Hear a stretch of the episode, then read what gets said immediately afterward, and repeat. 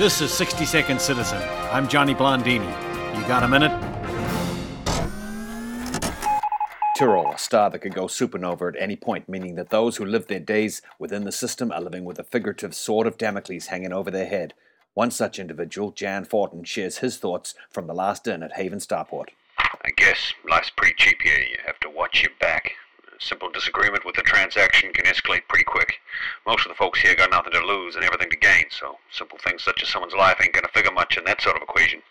He and countless other fugitives, homesteaders, and those who simply have nowhere else to go make their homes deep in the caverns beneath the surface, safe from the deadly heat of the system's red giant star. If you have cause to visit Haven and can find someone willing to risk transporting you there, then you best be prepared to make peace with a world that could snuff out your life in an unexpected second. For 60 Second Citizen, I'm Johnny Blondini. Thanks for the minute.